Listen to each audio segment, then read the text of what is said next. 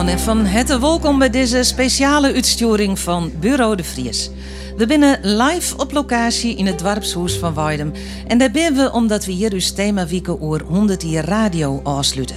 En waarom zitten we dan in Weidum? Nou, verzels omdat de man die het als eerste radiosignalen de eter instuurde, hier in Weidum binnen en opgroeid is. Hanso Henricus Schotanus à Steringa Idzerda. Kwad zijn Hanso Idzerda. Of zat zijn vrouw Gerda hem welneemde Itz. We praten over deze bijzondere man, over hoe er wie en over wat er die. En dat doen we met een heel soort gasten. De binnentraaien Pakersissers, Henk de Brey, Tobias Idzerda en Hanso Idzerda. Huub Wijfjes is er ek. Hij is bijzonder heegleraar skiertnis van radio en televisie aan de Universiteit van Amsterdam. En uw eigen radiotechnicus Karel Post zal beziekje u te lezen wat Idzerda nou technisch jongen krijgt uitvoen had. Omroep Friesland. Bureau de Vries. Deze uitsturing van Bureau de Vries is juist net alleen nog via de moderne kanalen van Omroep Friesland te jaren, zoals de FM-frequentie 92.2, DAB Plus en de Omroep-app, maar het is ek via de Middengolf te jaren, de radiobaan dat het 100 jaar lien met Hanso Idzerda ek al een mooi begonnen is. Want in geerwerking met Radio Seabreeze binnen wij juist ek te jaren op een golflengte van 250 meter een frequentie van 1394 kHz. Nou, hoe dat allemaal zit, daarover meer verderop in dit programma. En nu zit ik hier heerlijk smok in het Dwarpshuis met een heel soort mensen om je heen. Alle publiek en het korps zit erbij. Maar dat is net het enige. We hebben Bureau de Vries collega René Koster het dwarp instuurd. Ek op ziek naar verhalen over Hanso Idzerda. René, wat bist je van doel? Nou, Frank, ik zie nou gewoon op zicht afstaan. Lekker in de warmte van de Idzerda Arena, zeg maar. Want zak je dit dwarpsdoes op het heden wel nemen. Maar ik ging dadelijk het dwarp even in. Want het hele dwarp, de bevolking, zit hier. En er kan van alles barren in dat dwarp zelf. Dat willen we net. Ha? Dus ik zit als een soort politieman terug het dwarp. Maar dan ben ik op ziek naar dingen die het mij Idzerda te meidje had. Binnen nog sporen in het dwarp. Ik heb begrepen, er is een Idzerda-lene. Nou, daar heb ik ook wel eens even zien. Er is een monument, er is zelfs een bed. Hoe is al die zaken die het mij Idzerda te krijgen ha, en die je na 100 jaar nog altijd zien kennen. Ik ben benieuwd hoe het erbij zit en hoe het erbij leidt en wat verhaal dat erbij is. Ik meld me dadelijk. Goed, we hebben René dadelijk. We hebben muziek, die is allemaal live. We zitten in Weidum, dus hebben we het korps van Weidum vregen om noemers in te studeren die in die allereerste radio-uitsturing te jaren winnen. Dat had de harmonie dien en dat zit ze dan Jood Expili bij ons in Bureau de Vries. En we hebben ook nog twee live artiesten, beide inwenners van Weidum, Inez Stemmer en Sytze Haima. En Sytze Haima is ik wel weer bijzonder, want Hanso Idzerda wie de zoon van de huisdokter in Weidum en Sytze is ik de zoon van de huisdokter in Weidum. Sytze maakt spits aanbieden. Net van dezelfde. Hier is Sytze Haima. Ja, we net van dezelfde. Maar het eerste nummer wat ik in dwang wil, dat ik denk dat slaat wel een beetje op Hanso Idzerda. Want die wist verschrikkelijk en nieuwsgierig, die wil alles weten. En nou toevallig heb ik een perioline nummers kunnen. Ik wil weten, want je daar kijk hoor dat mensen ziet graag alles weten wil, verklaren wil en zo. Dus ik wil weten. Nou zit er een maisjongstikje in, dat hebben we wel vaker die, we hebben wel eens oefenen hier in Weidum. Dus had ik zong van dan is Jorge hem. Ja, wat zit er nog in? Nou, dat idee. Dus, nou, en mijn zuster is er ondertussen. Ik die hier wat vertragen. Ik denk, oh, het is het nummer wat langer. Maar, nou ja, let de rest van Friesland jaren dat je me binnen. Oké, ik wil weten.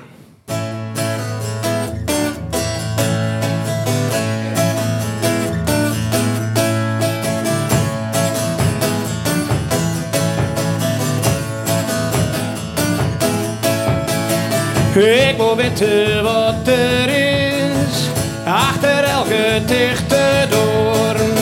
Ik wil weten wat er is, achter de vierde horizon.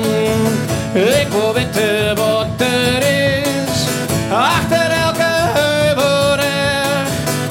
Ik wil weten wat er is, op plakken dat ik nooit rust kom. Ik ruik je naar verderop. bekend. Maar als ik op de eerste top, nooit ken ik alles zo schen.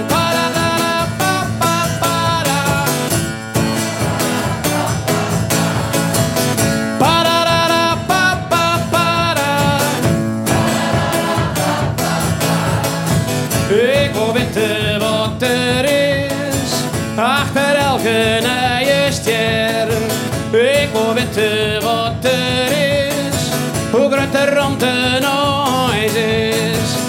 Ik wil weten wat er is, oh nooit van het heelal. Ja, ik wil weten wat er is. Ja, ik wil weten hoe het zit. Ja, hield niet voor de king in.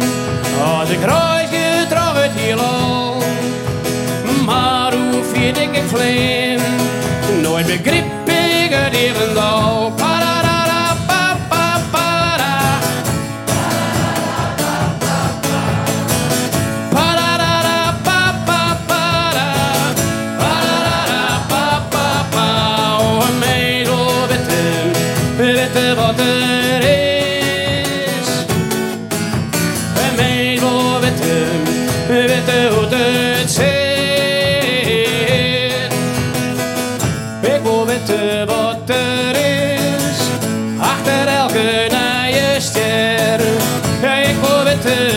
er is een liedse nucleon. Ja, ik wil weten wat er is. Oh, nou heb al iets op grut. Ja, ik wil weten hoe het zit. Of er wel een eind komt. Ja, wat meer ik te weten kom. Ja, wat meer ik weet ook niet weet. Wat, hoe, wanneer en waarom.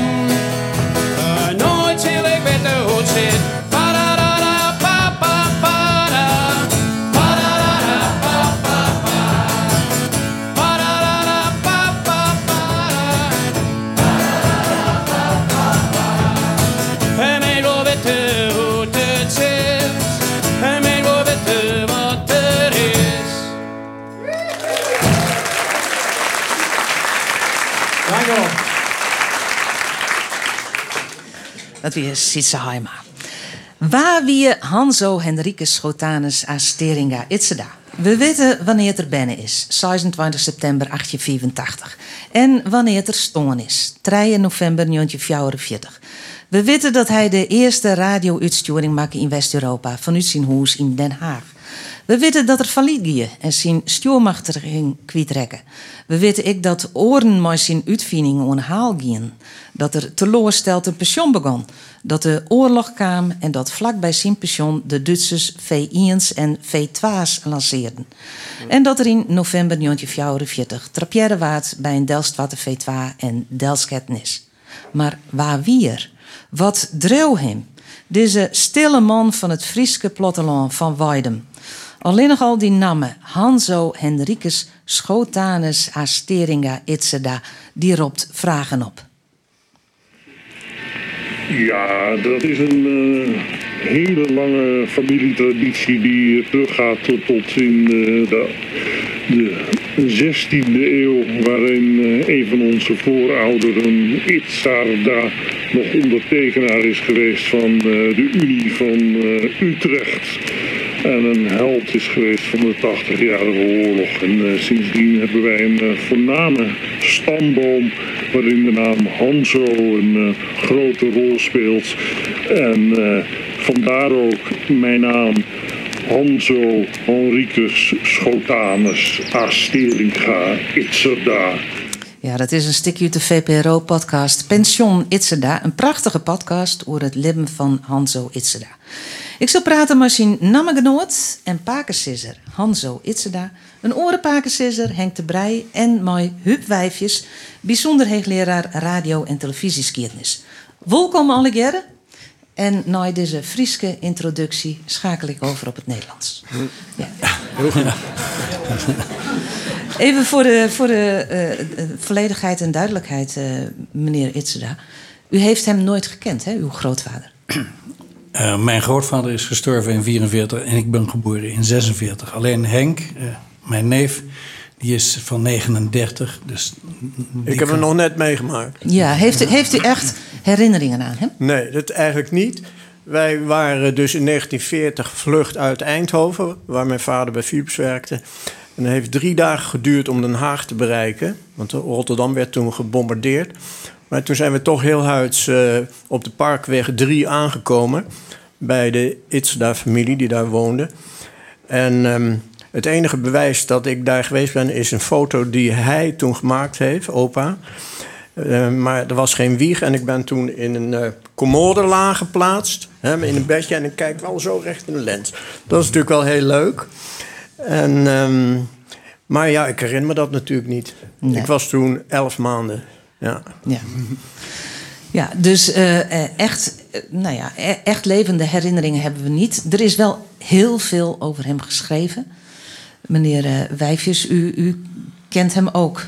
Nou ja, van binnen en buiten zou ik bijna zeggen. Ja, voor zover een historicus mensen uit de geschiedenis kan kennen, hè, dan ken ik hem, ja. En zo iemand komt dan heel nabij. En wat zijn de eerste woorden wat in u opkomt als u denkt aan Hanso Idzerda? Nou ja, pionier, hè. Innovatief ook. Ik denk is voor mensen moeilijk te begrijpen wat die technologie van radio in de jaren toen hij dat ontwikkelde betekende. Maar ik denk dat het hetzelfde betekende als zeg maar, nu mensen bezig zijn met het ontwikkelen van apparatuur zoals iPhones en nieuwe media en podcasting. Was wat hij een soort Steve Jobs of zo? Nou, Steve Jobs, ja... Ik heb wel zijn vindingen, of zijn uitzending vergeleken met een stap die Steve Jobs heeft gemaakt voor Apple met de iPhone. Dat is misschien wat groot, maar je moet er toch wel voorstellen dat, weet je, zo'n stap, dat heeft een onvoorspelbaar gevolg. Dat weet ook niemand. Alleen degene die die stap maakt, die veroorzaakt dat. En hij wist ook niet wat voor een betekenis die radio later zou krijgen. Zodat we hier bijvoorbeeld nog steeds met radio bezig zijn, 100 jaar later. Maar hij wist wel, volgens mij, dat het de potentie had om een massamedium te worden. Ja, ik denk zo vaag. Hè? Want hij had natuurlijk een groep luisteraars al. Toen hij al dus apparatuur maakte met zijn Nederlandse radio-industrie in Den Haag. Toen had hij natuurlijk al een groep mensen die die apparatuur en die onderdelen kochten. Maar dat waren eigenlijk voornamelijk mensen die ook technisch geïnteresseerd waren. Of die het zakelijk wilden gebruiken. Hè? Dus voor, noem maar, zakelijk verkeer. 1 op 1, zoals een telefoon, bij wijze van spreken. En hij, met zijn uitzending, wat hem beroemd maakt, is die 6 november 1919 uitzending, is dat hij een stap maakt naar een publiek wat heel erg niet geïnteresseerd is in techniek als zodanig, maar in bijvoorbeeld muziek. Dus hij zet letterlijk een plaat op. En dat heeft een culturele betekenis. En die culturele betekenis die radio is geworden toen, dat is nog steeds de kracht van in 100 jaar gebleken. Ja. Nou, dat is dus een stap die nogal belangrijk is. Ja.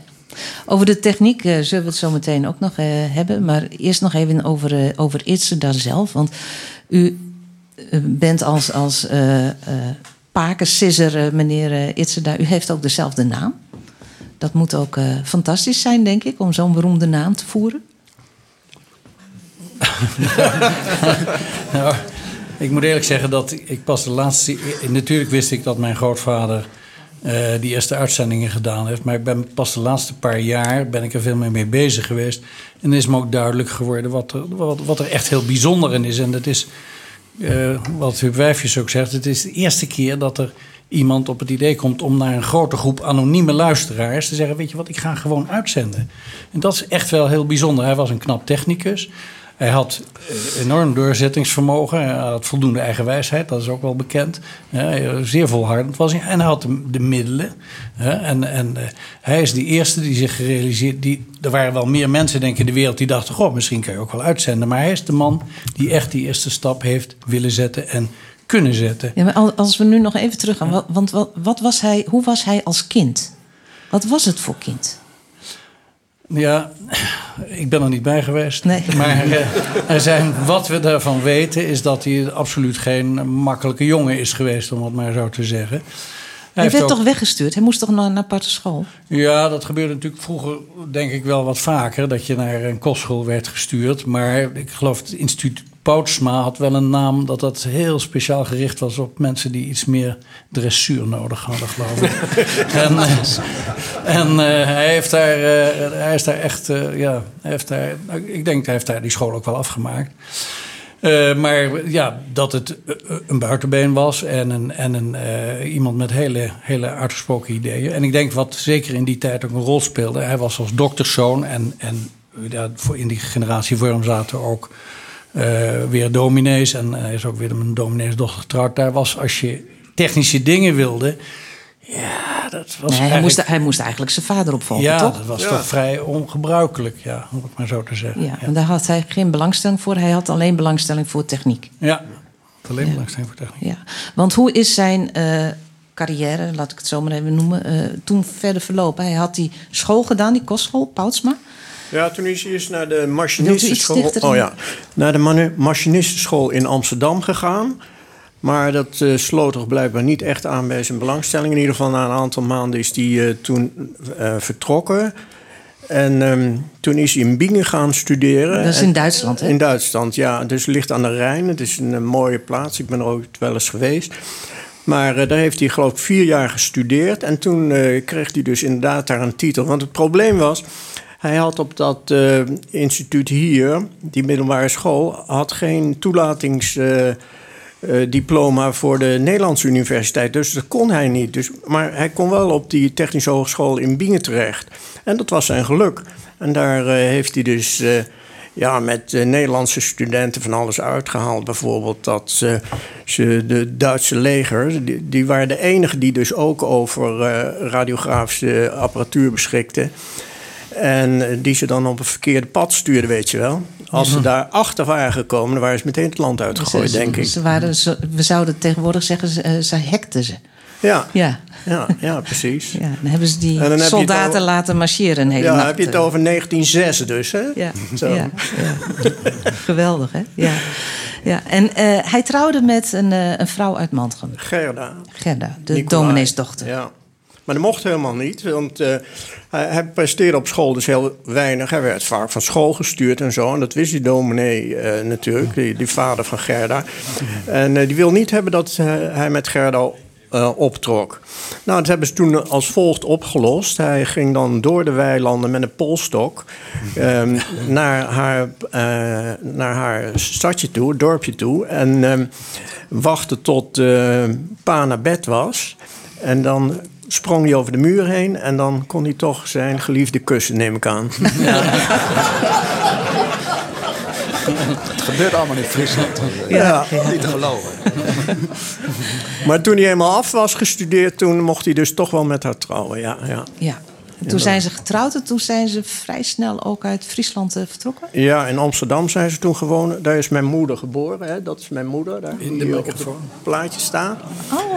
Die dus als jong meisje reclame moest maken voor de fabriek van haar vader. Ja, en vanuit Amsterdam zijn ze toen naar Den Haag verhuisd. Waarschijnlijk omdat dat een soort centrum was waar allerlei communicatieinstituten al zaten... En zijn rijke oom natuurlijk. Hè? Want oom Arnold, dat was broer van zijn vader... die was ongetrouwd, maar die had blijkbaar veel geld. En die heeft hem altijd geprotegeerd. Daar heeft hij ook van geërfd bijvoorbeeld. Dus, toen hij echt in nood kwam... toen uiteindelijk die fabriek opgedoekt is in 1935... toen had hij wel 4 grote stadsvilla's geërfd van oom Arnold... En een daarvan is hij gaan wonen. En aan de overkant waren 2 huizen, Parkweg 12 en 14. En dat was het pension van oom Arnold. En dat werd toen dus zijn inkomsten eigenlijk. Ja en in de oorlog... Want intussen was hij al niet meer aan het uitzenden. Hè? Hij was failliet. Was ook een beetje teleurgesteld man, was het geworden. Ja. Toen had hij dat pension overgenomen en daar zaten Duitsers ook veel in dat pension. Nou ja, het was zo. Vroeger zaten er dus aankomende diplomaten in... en mensen die met verlof uit Indië waren. Dat was eigenlijk het bestand zo'n beetje. En, maar toen Nederland eens bezet is, in 1940... toen is de Groene Politie daarin getrokken. Hè. Die waren er erg makkelijk in natuurlijk. Die hebben de boel ook later leeggeroofd toen ze weggingen. Maar... daar haal je de wolf mee in huis, hè? Dat was toch eigenlijk het verhaal, hè? Dus Hij kreeg natuurlijk van die lui ook geld voor die inwoning daar. Maar dat is een hele dubbele situatie eigenlijk. En hij was dus zelf opgeleid in Duitsland. Dus hij sprak vloeiend Duits. Hij kon dus goed met die jongens communiceren. Maar hij was natuurlijk moordicus tegen Hitler en zijn club. En waarom mocht hij nou blijven wonen? Want dat had ik vroeger nooit begrepen in de vesting. Want de Duitsers hadden daar van Scheveningen de vesting gemaakt. Ja. En dat viel zijn huis in. Nou, dat was omdat hij economisch gebonden was door dat pensioen. Want hij was een van de weinigen die nog mocht blijven wonen daar. De schoenmaker bijvoorbeeld ook, hè? Mm-hmm. Maar de rest, honderden mensen zijn daar dus uitgebonjourd door de Duitsers. Ja, en hij bleef daar wonen. En uiteindelijk is hij daar ook gestorven. Kunt u dat nog even vertellen, meneer Idzerda? Hoe dat ging? Ja, mijn grootvader die was natuurlijk nieuwsgierig. En op een goed moment... Er ging wel eens iets mis met de V1's en de V2's die daar werden afgeschoten. Ja. Een van die V2's is ook, dat we zeggen, helemaal omhoog gegaan. Moest dan koers zetten richting Londen, maar die deed dat niet. Die kwam gewoon recht weer naar beneden. En dat betekende overigens dat al die huizen ook totaal ontzet waren daar. Dat is een enorme klap geweest. Maar de volgende ochtend is mijn grootvader samen overigens met zijn jongste zoon, mijn oom Bart, gaan zoeken naar onderdelen daarvan. En hij vond daar... een onderdeel van. En waarschijnlijk iets wat te maken had met het besturingssysteem. Dat was een topmilitair geheim. De geallieerden hebben zich de hele oorlog afgevraagd hoe geweldig ingewikkeld het in elkaar zat. Het bleek heel eenvoudig te zijn, maar dat wisten ze niet. Maar hoe dan ook, mijn grootvader werd betrapt met die spullen. Hij is in eerste instantie weggestuurd, samen met zijn zoon. Zei je, wegwezen, dit is, hier mag je absoluut niet komen. Maar mijn grootvader heeft toen gezegd, nou ja, die stomme moffen, die zijn toch weg, ik ga terug. En toen is hij in tweede instantie weer betrapt. En toen hebben ze mijn oom weggestuurd, gezegd, ga naar huis. Hebben mijn grootvader meegenomen. En waarom ze hem toen... Maar hij wilde gewoon ontdekken hoe dat ding in elkaar zat. Het was eigenlijk een groot kind die dingen uit elkaar wilde halen... om te ontdekken van hoe zit dit? Nou ja, we weten het niet. We hebben er niet met hem over gesproken. En mijn... Oom Bart, die heb ik overigens er wel een keer natuurlijk wel over gesproken. Die zei, het is wel primair nieuwsgierigheid, maar wat er echt speelde... Ja. Nee. Daar is hij eerst mee begonnen, hè? Die eerste uitzending eigenlijk. Hij woonde toen in Den Haag in de Eerste Wereldoorlog. En in de Eerste Wereldoorlog was radiobeluistering door anderen dan legermensen verboden. Ja. Omdat dat met spionage samen kon hangen. Oh, ja. En toen, het leger was toen de voornaamste investeerder ook in radiotechnologie. Want het was een fijne technologie. Hè? Dat kan je ook met vliegtuigen bijvoorbeeld. Hè? Je hebt geen draad nodig, zoals met telegrafie. Maar met radiotelefonie kan je dus ook vliegtuigen en schepen op de zee en zo. Dus die legers die investeerden heel veel in die technologie. En toen viel er ergens in 1917 viel een vliegtuig neer. Een Duits vliegtuig. Ook in de buurt van Den Haag. En daar ging ook Idzerda, die toen ook een radiofabriek al had... ging daarheen met dezelfde interesse van... wat zit daar in dat vliegtuig? Want ik maak radioapparatuur en dit is het nieuwste van het nieuwste. En daar zaten ook lampentechnologie in... waar hij natuurlijk heel beroemd mee geworden is... met zijn IDZ-lamp. En dan ging hij precies kijken hoe dat lampje nou eigenlijk in elkaar zat... en dan kon hij daar misschien zelf een voordeeltje van mee boeken. Dus die interesse die hij toen al had... en die heeft geleid een jaar later tot de uitzendingen van hem... zijn hem uiteindelijk ook fataal geworden in 1944. Ja. We kunnen nog heel lang doorpraten over Idzerda... want er is heel veel over hem te vertellen. En iemand die daar ook heel veel van af weet... dat is Ant Haima, een zus van Sytze Haima. Ant die is benne en opgroeit in het huis... dat Hanso Idzerda ik benne is. En René Koster is nou bij haar. Ja, we gaan eerst even een slag om het half maken bij de tjerken. Ik tel liet nog wel weer wat ontinkers, maar vanwege de tijd herinneren we nou maar even naar het doktershoes zelfs, want daar draait het uiteindelijk om. Antifascinatie voor de persoon Idzerda. Waar komt dat bij? Dat komt van het feit dat ik in hetzelfde hoes natuurlijk ben als hij vroeger. En omdat ik vroeger radiodocumentaires maken had. En mijn extra fascinatie weer aan, toen ik begon met onderzoeken wie is die Idzerda nou eigenlijk, kwam ik al eens op krantenartikelen van bijvoorbeeld 1969, ik letter. En elke keer lees ik ongeveer hetzelfde verhaal. Dus ik dacht, ik wil eens weten wie is je nou echt. Daar had ik een radiodocumentaire maken die het onder andere bij Omroep Friesland uitgestuurd is. Dan zul je zeggen, het verhaal is nou clear en compleet. Ja, maar ik ben iemand die het altijd nog volle meer weet. Wel krijg ik Sytze. Maar dan verschijnen er nog boeken en we haar hele verhalen. Hoe is het? Dat wordt nou ik weer over praat. Maar haast het idee dat er nog altijd informatie ergens wezen maat die het net publiekelijk bekend is? Heel prottig. Dat is dus bij mij, denk ik, nou wel bekend. Maar misschien is er nog wel volle meer. Wij zijn bijvoorbeeld krek langs het Tjerkhof roen.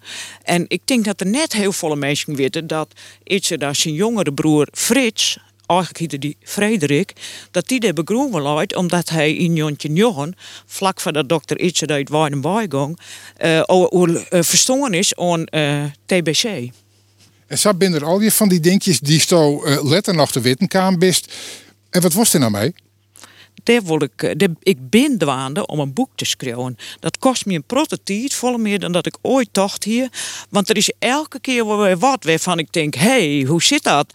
Henk de Brey, die had al een keer Jimmy zijn, meisje, krijg jij dat boek wel op tijd af? Ik zei, jawel, maar het wordt gelijk krijgen. Want zo hier is het eigenlijk, ik graag nou presenteren wilt. Nou, daar ben ik heel dubbel in. Misschien is het wel heel goed voor de verkeer. Of dat pas een hier na dato is. Want nou beginnen mensen een beetje nieuwsgieriger te worden, denk ik. Oh ja, ja, ja. Maar haast nog een liedstipje van de sluier van dingen die we nog net wisten, maar die in zo'n boek naar voren komen? Ja. Ik heb bijvoorbeeld wel wat meer uitvoen over zijn oorlogsverliezen. En eigenlijk vind ik het wel een beetje te kwart aan Idzerda dat het meestal het verhaal is dat hij uit nieuwsgierig iets aan brokstuk van een V2-raket oppikt had. Want ik heb sterke vermoedens, maar ik kan het net echt bewijzen. Dat is ik een beetje inherent aan het verzet. Want er zijn natuurlijk net zoveel dingen die dan verslaan worden. Maar in de tijd waren er ongeveer 10 couriers die brokstukken verzamelden van V2-raketten. En die gingen naar een hoogleraar ballistiek aan de TU van Delft. Hij wende in Wassenaar, naast een Duitser. En daar waren dus alweer brokstukken bezwargen. Hij ging zelf, ik wil eens op ziek naar een blindganger. Dat is dus een V2 die het ontploft op de groen. Hetzelfde, dus ik wil eens brokstukken maar naar huis nam. Maar hij wie dwaande mooi op zijn zolderkamertjes. Ik denk dus meerdere, want er was een V1-raket die hij nabouwde en een V2. Want ze woont zo graag weten hoe die raketten precies werken, omdat die heel destructief zijn. En ja. Maar wat hij die wie meer dan alleenig is, maar wetenschappelijke nieuwsgierigens. Ja. Dus het wie eigenlijk wel een man van het verzet. Ja, deze uit en boog gaat zeker weer van het verzet. En ik denk misschien dat Idzerda dat brokstuk, wat natuurlijk ik net zomaar een onderdeeltje weer, misschien weer een gyroscoop. Ik weet net precies hoe groot dat zo'n ding weer en dat hij dat makkelijk maar naar hoesten in mijn koer. Maar ik denk zelf dat het wel een functie hier, want het past helemaal net bij Idzerda om alleen nog maar uit nieuwsgierig iets zulke dingen te doen. Tijdens zijn leven als radiofabrikant, waar hij bijvoorbeeld ik uitmaakte van een speurneus, iemand die heel goed wist waar de mosterd waar kwam. Hij kon al heel veel dingen opsporen, dus waarom zou hij in de oorlog dat net meer doen? Meer details erover in het boek, maar dat komt takken hier. Want we staan inmiddels bij het doktershoes. Wat docht dit mij, die dat je nou wist? Het is wel een beetje veroordeeld het hoes, maar het roept toch een hoop protte herinneringen op aan vroeger. Vooral, en wat dan ik nog boven komt, is 1969. Dat de familie Idzerda hier ik bij u in de kamer zitten had. Bij mijn witten te meesten, dat beeld heb ik nog, maar ik weet nog maar 14. En toen had ik helemaal geen fascinatie voor het hele verhaal. Ik weet nog wel dat dat beeld daar onthuld was van Abma. En ik stelde mij altijd voor dat de familie thee kreeg mooi een stukje cake. Dat is men altijd zelf maken. Maar verder daar weet ik daar dus net zo vol meer van. Maar het is ik wel nieuwsgierig om even te weten van dat er nog belangstelling in die tijd alweer van de communicatie als zodanig. Kun je er wat over vertellen hoe dat ging? Bedoel je nou in 1969 of ja? Nee, hè, bij de dokter. Er waren op een bepaalde wijze al communiceerd. Oh ja, dat is wel leuk dat is dat vrijgust. Want eigenlijk weet ik net heel veel van Idzerda die op dat gebied toen al experimenten dier. Maar er is wel een heel mooi verhaal wat ik van ons mem jet hè en van mijn broer Klaas. Want die had het al eens vier mem weer teruggehoen. En dat is dus dat Idzerda de huid die hier naast zijn beert. Ik denk dat ze daar achter die door ik slippen de boven. Ja, wie is nou even naar Boppen? Ja. Hij hier een hendel naast zijn beert. En onder die hendel daar zit een stuk touw. Dat ging terug een piepleiding naar de stroekenta, naar de koetsier. En daar hong dan ik een bel. Dus als die dokter Idzerda dan onder dat touw lutst, dan begon die bel daar te rinkelen. Dan kon hij direct de koets s'nachts inspannen. En dan wien ze weg. Ja, ik denk dat archeologische opgravingen ooit eens een keer bewijzen moeten dat dit echt weer is. Hast of je er nog herinneringen aan dit? Hoe is dit een relatie haar mij Idzerda? Ja, ik heb nog een herinnering aan het huis, omdat aan die tijd, omdat het huis weer toen nog net verbouwd. En ik herinner me heel goed de Zouder. Er wien maar drie lietse kemmerkes en verder weer al je hout en grutte hoeken maar al je mysterieuze voorwerpen waarvan ik net weet wat dan misschien van Idzerda wegzet of van zijn huid met name. Ik weet in ieder geval dat een embryo weer mijn mooi van een lampje, dat vond ik altijd verschrikkelijk. Ik dacht altijd, oh, straks wordt hij wel levend. Maar dat, ja, dus ik weet nog wel ongeveer hoe ze het uitzien had, denk ik. En verder heb ik eens een keer met mijn man praten, dat we dan nog de oudste in Limmen zijn de bewennen, maar hij is toch overleden. Hij heet Jacob Mantel. Die had me ook een heel prat over het verteld van vroeger. En wien je hem de grutskop of zei die nou maar iets daar eigenlijk niet mee eens wat? Nee, die zei me helemaal niet. En ik had het idee dat ze in Weidum sowieso altijd al dachten dat het een beetje een nieuwere snijter weer. Want hij waar ik neemt de wilde eend. Op squallen, dat wist je bijnamen. Waar sloeg dat op? Nou ja, dat zijn al je dingen die ik onderzoek. Maar ik heb bijvoorbeeld wel, ik heb wel wat verhaal over hoe hij op squallen weer. Het weer echt een doorraak, denk ik. Daarom moest je letterlijk naar dat Poutsma instituut in Ljouwt. Daar hingen ze hele moderne opleidingen trouwens. Want het weer natuurlijk, ik kreeg in de tijd van de mechanisatie. Ja. Dat hij jong weer. Fijn, de muziek in die allereerste uitsturing, die stier centraal. En het aardig is dat we nou de harmonie dus ik in de arena van Idzerda hebben. Ik ben heel benijd wat die er van meidje van dat programma van 100 jaar in. Ja, want de harmonie het speciaal voor deze uitsturing het hij stikken instudeerd. Dit in die allereerste uitsturing te jaren wien. Nou, en het allereerste muziekstuk dat de eter inslingeren waard, dat wie het stuk Turf in je Ransel. En dat is ik het eerste noemen dat de harmonie nou voor u speciaal voor deze uitsturing instuderen. De harmonie van Weidum met Turf in je Ransel.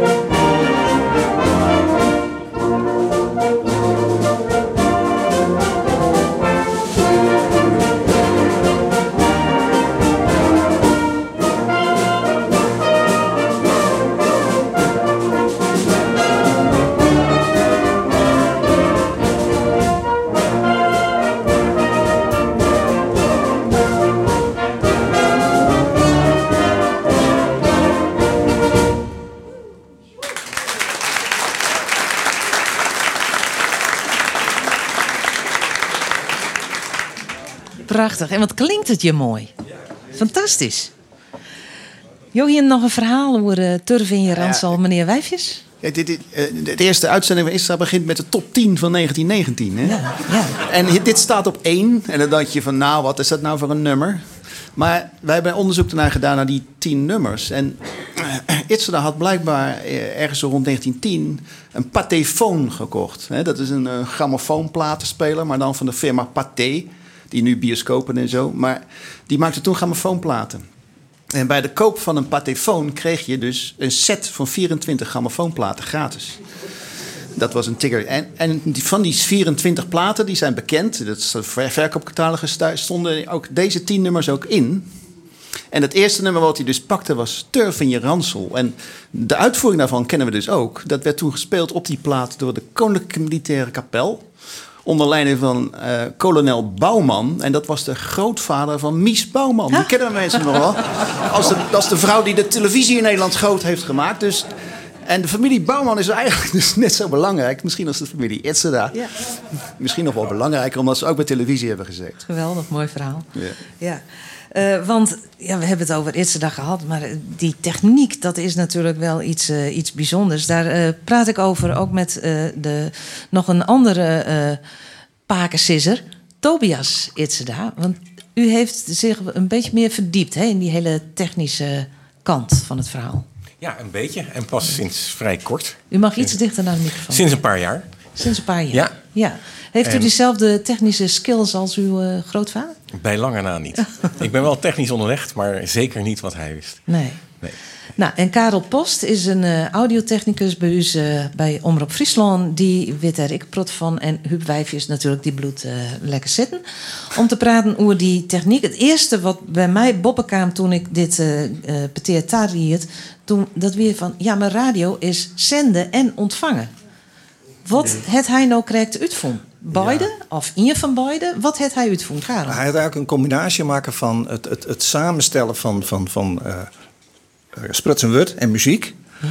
Maar het ik onkundig. En dat wie eigenlijk werd met het radio waard. Omdat mensen wisten dat het kon gaan. En omdat hij het plant had. Hij had muziek uitzocht en het uiteindelijk echt een radioprogramma maken. En daarvoor wie het uiteindelijk wel zenden, maar de mensen die radio heen, die moesten ze nou en dan zijn wie maar mensen heen doen al een radio? Ja, primitieve radio's, ja. Wat waren dat voor radio's? Dat waren voornamelijk zelfbouwradio's. Die maakten je van losse onderdelen. De losse onderdelen maakte Idzerda fabriek dus ook. De Nederlandse radio-industrie die maakte hendeltjes en knopjes en dingetjes van hoge kwaliteit. En met zo'n set onderdelen kon je dus zelf je ontvanger in elkaar sleutelen. Maar dat waren dus ook alleen mensen die technisch onderlegd waren. Technisch onderlegd en die daar behoorlijk wat geld voor over hadden. Want het was niet goedkoop. Je kon ook wel hele goedkope ontvangertjes maken. De beroemde kristalontvangertjes.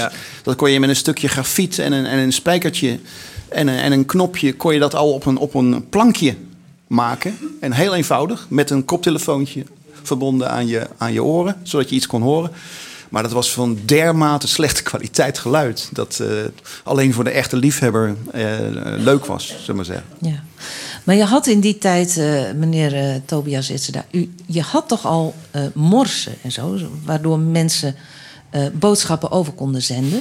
Klopt. Ja. En was nu de kunst dat hij ervoor zorgde... dat die morsentekens, dat gesproken woord en muziek werd? Daar zit een grote verschil. Dat is het grote verschil. Ja. Hoe klonk dat, die eerste uitzending? Ja, hoe klonk erg dat? Erg krakerig, denk ik, dat of is niet?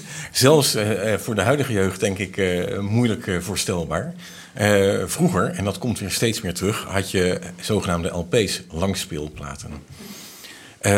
Die ken ik nog. Ja, en het klonk eigenlijk als een grijs gedraaide LP. Ja. Zo kan je het beste vergelijken. Maar wat ik heel erg leuk vind is komende woensdag 6 november... heeft Ed Plevier, die heeft een replica-zender gebouwd. Met materiaal wat de werkelijkheid enorm zal benaderen. Ik denk zelfs praktisch gelijk zal zijn aan het geluid. En dat gaat dan opnieuw de ether in. Ja. Okay. Ja. En dan maar hopen dat het er terug komt, want de ether zit nou vol. Dat wel, hè? Ja. Ik hoop dat er de dik komt. Ja. Met vergelijking over de spraak die toen klonk, dat zijn toen wel verslagen van gemaakt, voor mensen die dat beluisterd hebben, met alsof iemand in een stofzuigerslang stond te praten. Ja. Zo. dat weer zo ver weg en zo ja, vaag. Ja. Als het ware. Dat kwam ik toch het type microfoon wat broekt waard. Want die hier in je koolstofmicrofoons, die kennen wij wel van de muziek van de Andrew Sisters en zo. Dat klinkt ik al jaren alsof het al 100 keer op een plaat West had en vervolgens nog eens een keer in een non mixed is. Ja, maar die allereerste microfoon, de wien toch ik je microfoons, die hier toch construeerd uit een telefoonhoorn. Ja. Klopt. Dat is een koolstofmicrofoon. Dat is een koolstof. Ja. Want ik zie ook wel eens foto's van zo'n enorme toeter die er dan nog aan hing. Waar wie je dat dan voor? Om het te versterken. Okay. Het geluid om meer geluid op te vangen. Ja. Meer op te vangen. Ja. Dus dat waar broek bijvoorbeeld bij muziek. Ja. Om muziek op te nemen. Dat werd dus gebruikt voor het orkest wat hij in de huiskamer liet afspelen. Ja. Of liet spelen. Ja. En zo ving hij dan ook, daar zijn ook wel foto's van, ving hij het geluid op. Ja. En dat koers niks opnemen. De koers niks opnemen. Dat ja, dus het alles, komt dadelijk de loft in. Ja, alles en dat we hier bij de Hilversumse zenders in het begin niks aan. Dan ziet een orkest in kleren, ramblers en dat soort muzikanten. Ja. Die ziet een kleren om dingen al je live op radio te doen. Want opnemen weer heel ingewikkeld. Ja. En slecht qua kwaliteit. Ja. Er ben ik wel foto's van dat zendapparaat. Wat Idzerda bouwt hier. En dat is dus nu helemaal nagemaakt. Hè? Daar is een replica van gemaakt. Ja, niet wat je daar ziet op die foto's. Okay. Want hij heeft een aantal varianten gebouwd van zenders. Bij mijn weten 7. In ieder geval 5, maar ik dacht 7. Wat er nu nagebouwd is, dat is maar de PCGG-zender. Ja. Dat is zoals we ook de originele nog zien. Ja. Alleen die is incompleet.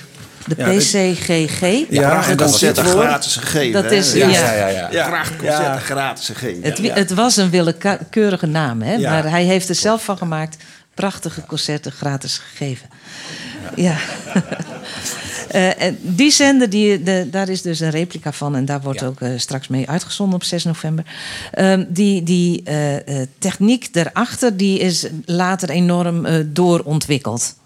Had hij daar nog een stempel in? Dat denk ik haast van niet. Maar... Nee, kijk, ik zie hem als een pionier van omroep als cultuur, hè, radiocultuur.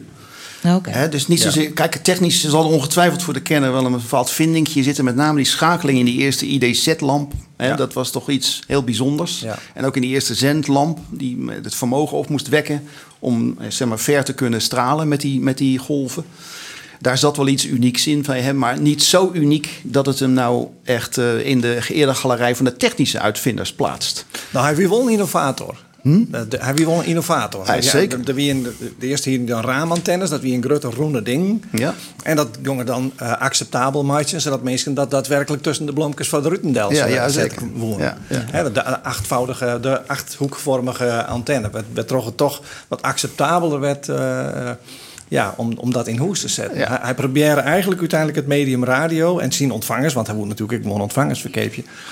Proberen die aantrekkelijk mogelijk te maken. En daar is radio natuurlijk een onderdeel van. Want wat is er nou mooier dat er een nieuw medium komt... en dat je daarop afstemmen kennen. En er komt er niet eens muziekje ook een keer mee binnen. Dat we toen natuurlijk heel nij. Ja. Ja. En het enorme vermogen van die zender. Hè? Er komt tot in Engeland ontvangen worden. Ja, dat was ook het unieke aan wat hij gepresteerd had. En de complexiteit van de zender zoals hij die gebouwd heeft. En om de replica te bouwen zijn ze bijna 2 jaar mee bezig geweest. Ja, maar snap je. Om alles daadwerkelijk... te weten hoe het gewerkt heeft. Omdat hij met een relatief laag vermogen, dus weinig stroom... 600 kilometer ver kwam. Ja. En andere radioamateurs nog niet een tiende behaalden. Nee. Met veel meer vermogen. Ja. Ja. We sluiten dit af. We praten straks nog veel meer over radio... en over de technische kant en over Idzerda. Maar we hebben ook live muziek... Inez Stemmer, bekend worden van The Voice Senior bij het grote publiek. Wij konden haar al lang natuurlijk hier in Friesland. En Ines wen het soms kwad in Weidum. Had het er vreselijk naar haar zin en vond het dus ook heel leuk dat ik haar vregen om hier op te treden. Ze zelfs jongen hoed de inhoorn van de wereld verdwon. Een tekst van Piet-Jan Sikkema op muziek zetrocht Nanne Kalma en een arrangement van Peter van der Zwaag en Ines zelfs. Ines.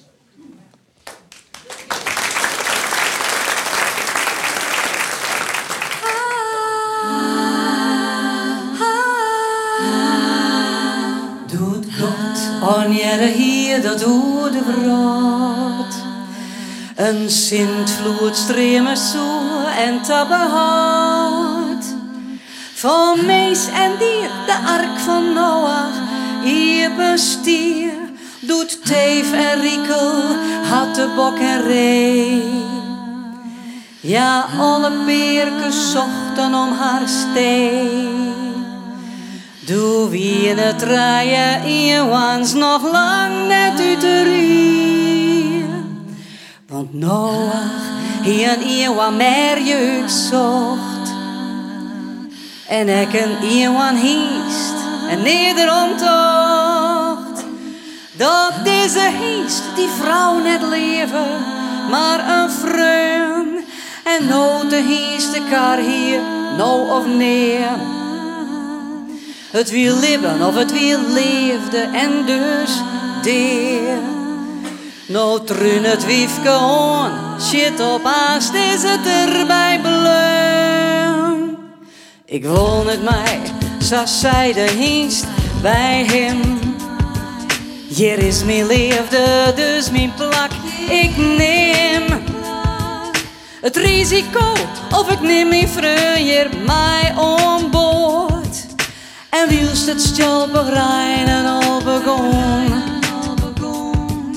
De mergenjer moet naar de arke rond. Doe vreugde bij de heesten stil de nozentje in elkaar.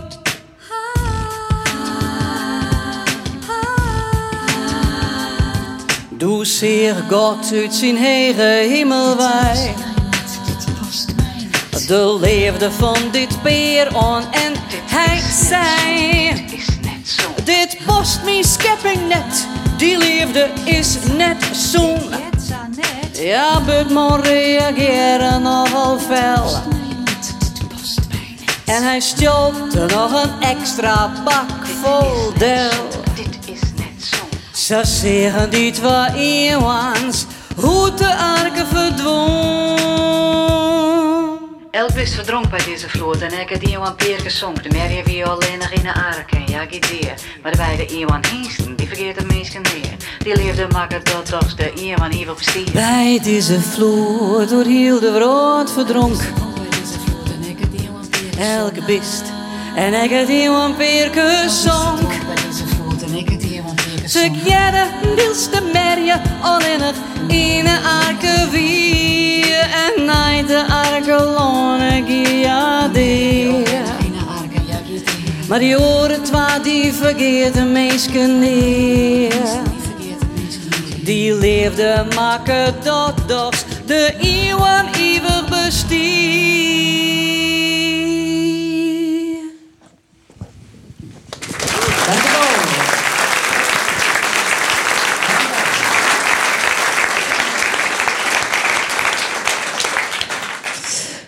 Snoit mooi muziek. Inez Stemmer wie dat. Ik steen even bij Ria Venema, die is dirigent van het korps van de harmonie. Wij hier hem vregen Ria om die noemers, die stikken in te studeren hè, voor deze speciale uitsturing. Hoe wie dat van hem om dit te doen? Kon je hem dat zo spelen of moest er een arrangement komen? Hoe hij hem dat oppakt? Nou, dat was inderdaad een hele uitdaging, omdat het natuurlijk muziek is van 100 jaar terug. En het is geen muziek die regulier voor een fanfare geschreven is. De Grenadiersmars Turf in je Ransel, ja, die was beschikbaar. Maar dan heb je een playlist van 10 nummers en dan moet je nog wat uitzoeken wat geschikt is daarvoor. Dus toen hebben we 2 nummers uitgezocht, maar daar moest ik zelf nog wel het arrangement voor maken voor de fanfare om dat geschikt te maken voor deze uitzending. Yes. En dat heeft dien en doe hem een paar keer repeteerd. Hoe ging dat? Ja, je gaat een paar keer repeteren om te kijken zo van dat wat je in je hoofd gezet hebt, komt dat er ook op die manier uit. En ja, dat viel goed. Dus we hebben de nummers ingestudeerd en in de tweede helft komen de andere nummers. Ja, we 12 uur dan jaren we de harmonie nog een paar keer. Ik zie je even in het korps naar Janneke. Waar is Janneke? Oh, daar helemaal achterom. Janneke de Boer is de voorzitter van het korps van Weidum. We hebben een soort contact met die, Janneke hierover. En doe jaren ze in den landen dat je hem dit instudeert hier en doe. De PR-machine bij Omroep Friesland die kwam aardig op gang van een week. En dat kreeg de media natuurlijk in Nederland mooi. En toen belde die bellen Radio 5. En Piet zei, oh, dat had ik hier van die belk. Oh, dat is heel... Wie weet, hier van Radio 5. Oh, nee. Maar die vregen dat wij komende wazen inderdaad... naar je beeld en geluid worden in Hilversum. En toen hadden we het even kwart uur lang in het bestuur. Toen zei ik, nou, dat wordt wel heel drok. Hé, je bushuren en erin, huppakee. Nou, dat is natuurlijk wel een heel leuk uitje wie dat wist. Maar we gaan net. Je gaat net?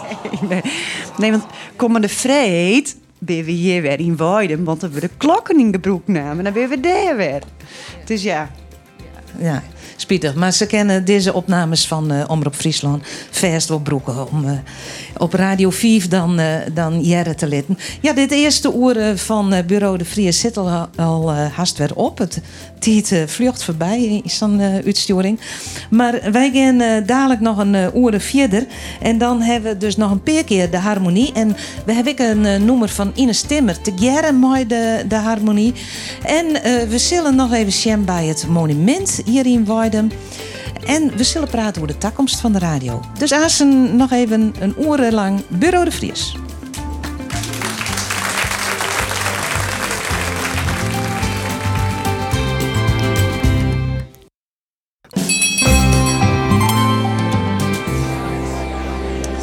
Goedemiddag en welkom bij de tweede uur van Bureau de Vries. Een bijzondere Bureau de Vries, want we binnen hier live op locatie in het Dwarpshuis van Weidum. Je kent het jaren, ja, ze worden nou even stil. We hebben het over 100 jaar radio en de radiopionier van ons land, ja van Europa, is Hanso Idzerda, bennen en opgroeid hier in Weidum. Ook de komende uren doeken we in de geschiedenis van de radio en dat doen we met gasten hier rond tafel. En we hebben ook gasten dat we met praten over de toekomst van de radio. Want zo er oor 100 jaar nog altijd radio wezen. En hoe dan? En verder is René Koster nog altijd aan het omstruinen hier in Weidum. Omroep Friesland. Bureau de Vries. De muziek in deze Bureau de Vries is ik live en dat is mooi, want we hebben het geluk dat Weidum een heel muzikaal dorp is. Sytze Haima en Inez Stemmer, inwoners van Weidum, treden op en heel speciaal het korps, de harmonie, zal noemen spelen die dek in die allereerste radio-uitsturing op 6 november 1919 te jaren win. Maar we beginnen met Sytze Haima en het volgende nummer van die Sytze is Geert uit Gesleerd. Ja, dat klopt. En dat was eerder daar. Graag hoe dat je zo'n huisarts was. Nou, dat wordt mijn hart ik wel. Huisarts was. Maar het is maar goed dat dat gebeurd is. Maar daar zit misschien ook een zoals Geert uit Gesleerd. Ze man van tolwaanbachten, terecht in ongelokken. Dat is dus het volgende versje. En mijn jongen, Wolf Klappen, dat mooi natuurlijk. Want het hele heel Friesland met jaren dat je meer binnen. Ja? Oké. Okay. Let mij vertellen van Geert uit Gesleerd, al wat er dier aan dier verkeert. Kreeg er de kans, ja het is weer uniek, daarom er is zo'n slechte tafelik. Geert hier een baan als timmerman, en timmer je dier mooi protte heel land. Maar mooi de hamer weer net op en top. Hij sloeg net de speaker, maar ze maat op de kop. Weer een brokken van ijzer, dan weer Geert een magneet.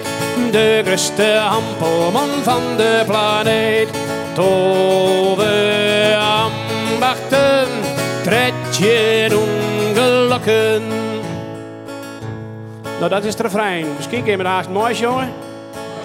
Ja? Maar we hoeven niet. Ja, we hoeven niet. Wie een brokken van ijzer, dan wie Geert een magneet. De grootste hampelman van de planeet. Tove ambachten, tred je ongelokken. Ja, heel mooi. Geert wat verkeper in een slitterij. Verkocht er cognac als alcoholvrij. Ja, Geert zwarge er van nogal wat stress. Zijn baas aan de drank en de zaak op de fles. En weer een brokken van ijzer, dan weer Geert een magneet. De grootste hampelman van de planeet. Tove ambachten, tred je ongelokken. Ja, installateur, dat gaat even west. En ik in je bos zitten, dat gie ik net best. Wetter uit de kachel en gas uit de kraan. Mooi grote knal, dit is het job van de baan. Ja, Sarole gaat van het hier niet door. In werkplaats, fabriek of op een kantoor. Maar waar gaat ik aan, hetzelfde verhaal. Al wat er die catastrofaal. Ik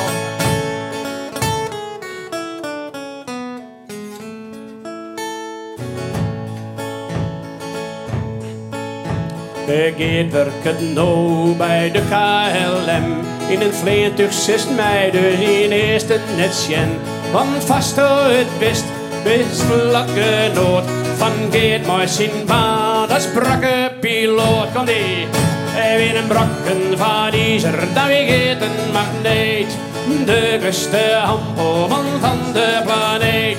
Tove ambachten, tred je in ongelukken. Ja, tove ambachten en hield in ver die brakken.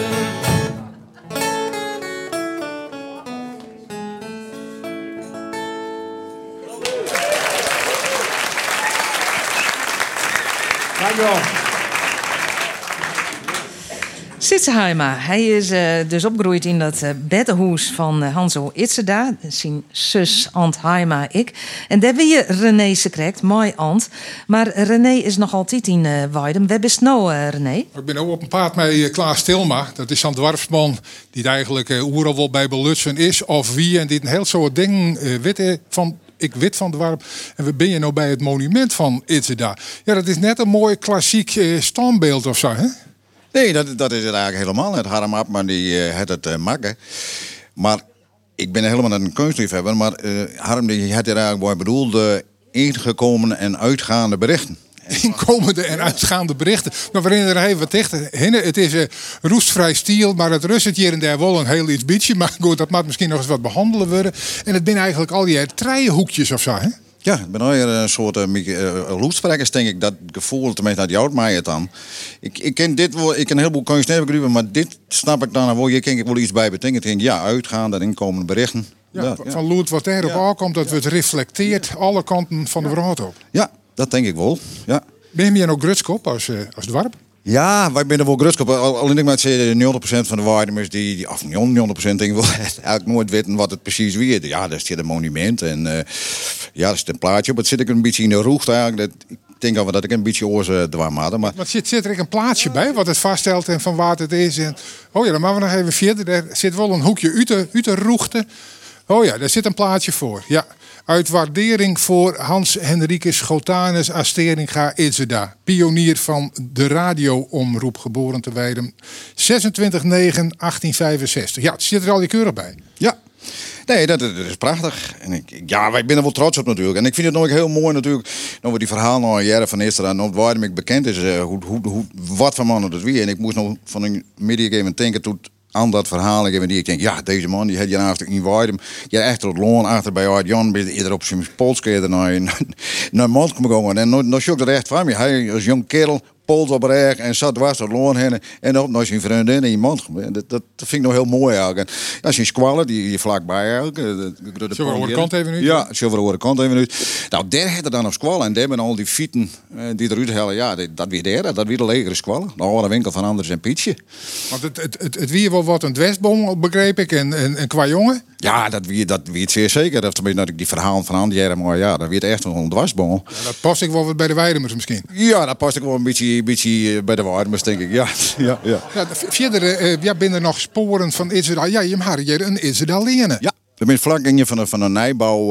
dat maakt een van de belangrijkste stritten van Dwarpen. We kennen het ook. Oh, we hebben nog Buma. Hè? De Buma's, die ben je in Weidum een keer bekend. De Bumalingen hebben we nog Kings van Ropta. Daar ben ik eigenlijk wel de Hania. Want we zijn vroeger wel een heel belangrijk dorp. Maar al die stinsen... Ja, je praat er nog wel heel gauw hoe die Idzerda lenen heen. Is dat een stritten werd zich grutskop Idzerda binnen? Wat denk je? Ja, ik denk dat...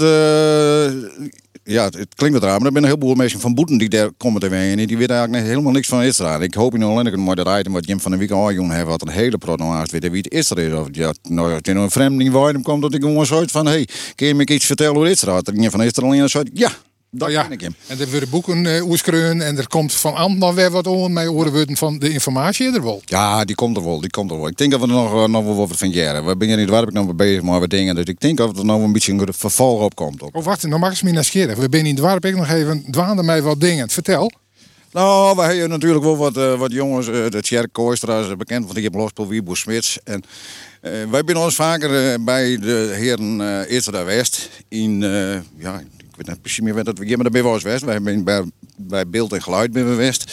Hebben we Sjoen en die man heeft nog wel eens wat ideeën. Dus ik denk dat er... Zorg ik een loftspul aankomen? Nou, dat denk ik direct net, nee. Oh, nee, nou, nee, dan mag maar even zitten wat er vol aankomt. Nee, ik denk dat iets mooi een uitzending hier mooi squal ben. Hebben we dat door? Een radiovakantie jongen vregen en dat zij iets komt nog. We vervolgen, wij gingen rap weer waarom naar het Dwarpshuis, naar de Idzerda Arena, want dan was eigenlijk weer speel je, hè? Ja. Zit ik in het korps? Ja, maar met de AV Maria zullen we er even uitwippen. Ja. Nou, hij komt er gewoon. Nou, Klaes Tilma komt deze kant weer uit en die neemt zijn plak in het korps weer in. Maar hij is er nog net, dus wij kunnen eerst nog even praten over ja, die 100 in radio. Van Jontje ont 2000 Jontje. In die tijd ben er heel wat radioprogramma's de eter in slingeren. En er is in die hier nek een heel soort verhoren. We pakken er een genre even uit. Dat lijkt dus wel aardig. En dat is het harkspul. In de jaren 50, 60 en 70 weer dat tegen populair. Daarna kwam de televisie en waren er ik minder harkspul maken. Huub Wijfjes, hoogleraar Skiernis Radio en Televisie aan de Universiteit van Amsterdam is mijn verste tafelgast. En Karel Post is ik even zitten bleun. Karel werkt het buurs als audiotechnicus. En die weet ik een soort van dat harkspul. Want Karel, die allereerste harkspul, hoe zeggen die eruit? Echt de allereerste? De allereerste die weer eigenlijk heel simpel. Dat we meestal een dialogen tussen twee personen en soms gewoon monologen. Waarbij... een beetje hysterisch acteert, toch wel. Een verhaal van een liedje 20 minuten maken waard...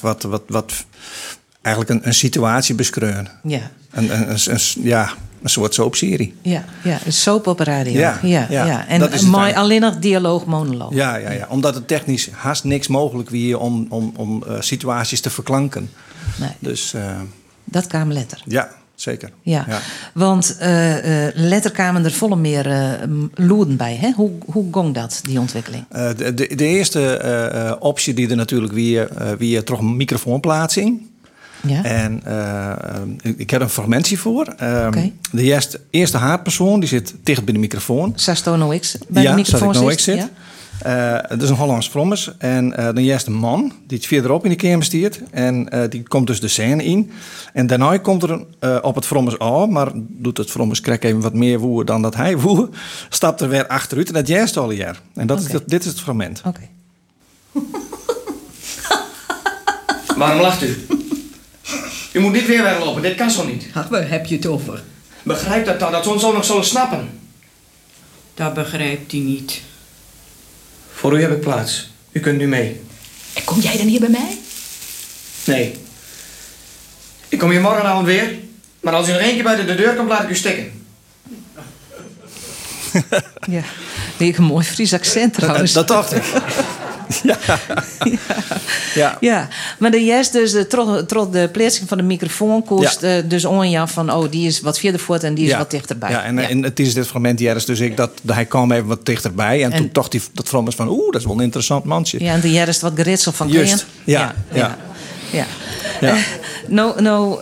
Het is nou Omroep Friesland, hè? Daarvoor Radio Friesland. Daarvoor, een heel soort mensen hier weet het dan wel, wie het de Rono. Ja. En de Rono weer wel verneemd vanwege die harkspel. Heeft hij nog mooie verhalen hoor? Ja, zeker. Onder andere het gebouw van de Rono.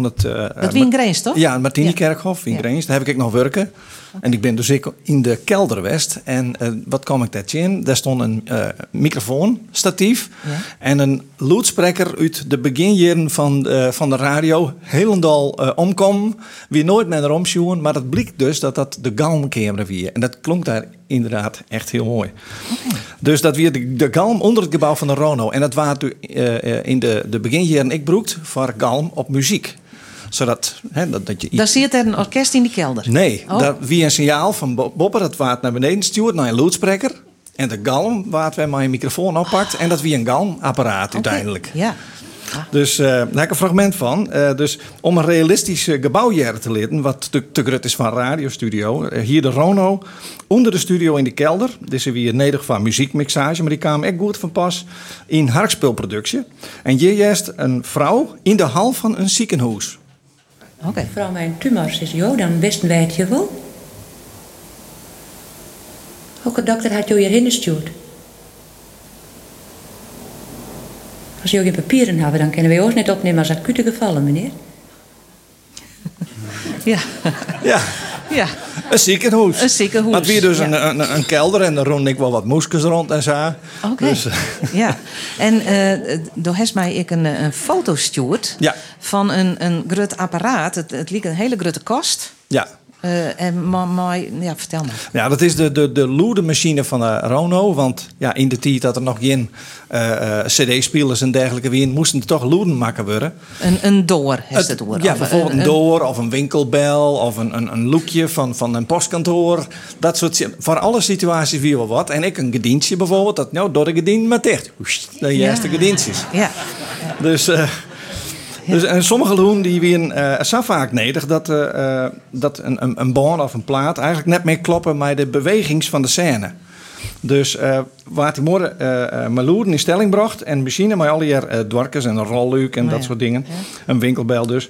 Je juist een locageopname in een boot, maar duidelijk echt die Rono-machine die het kraakje van de roeispaan verklankt. Oké. Okay.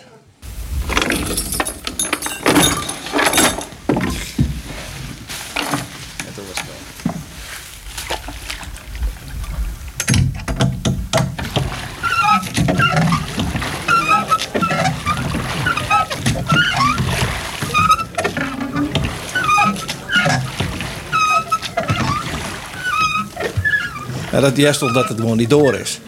Dat juist dat ja, niet door is. Ja, jij neemt dat in? Nee? Je denkt dat het echt die roeispaan binnen. Nou, ja. Dat weer de bedoeling. Ja, ja. Ja. En meer weer net neder van die tijd. Het gaat om de verbeelding, hè? Juist, ja. En de jarenstick, ik ga het in de studio goed belusteren. En dan juist dus echt een loodskwaliteit verschil tussen het wetter was het hest en die door. Want die door die waar opnam op... goeie studiomachines, maar wie en ik locatie-opnames belutsen bij dit harkspul.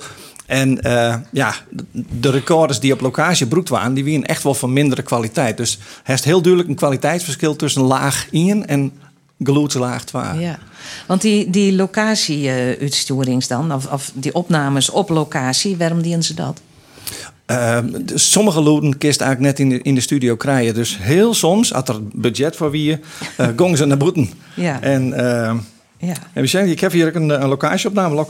Locageopname wie de helft van de loeden dus boeten. Likken ze de voortstappen. Maar de verskaate Rono-machine loeden wie een taaiek aan de scène. Likken het papier en de Duitse wagen waarin je instopt werd. Oké. Okay.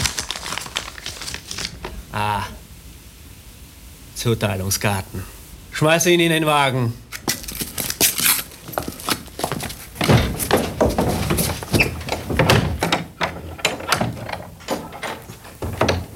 Los!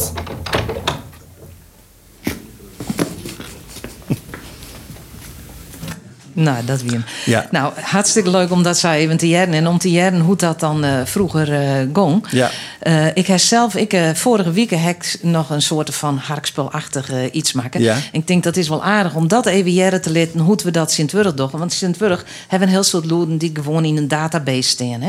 Die in een computer staan. Dus ik heb vorige week hier een reportage en hier loeden bijzetten van een veldslag uit de 13e eeuw.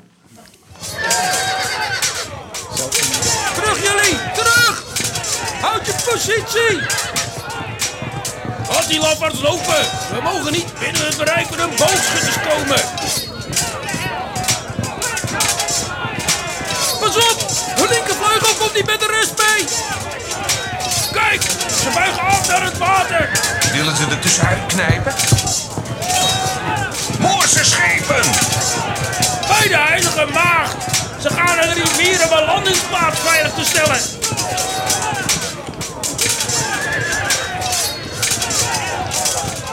aan land weten te komen, maken wij geen schijn van kans. Aanvallen!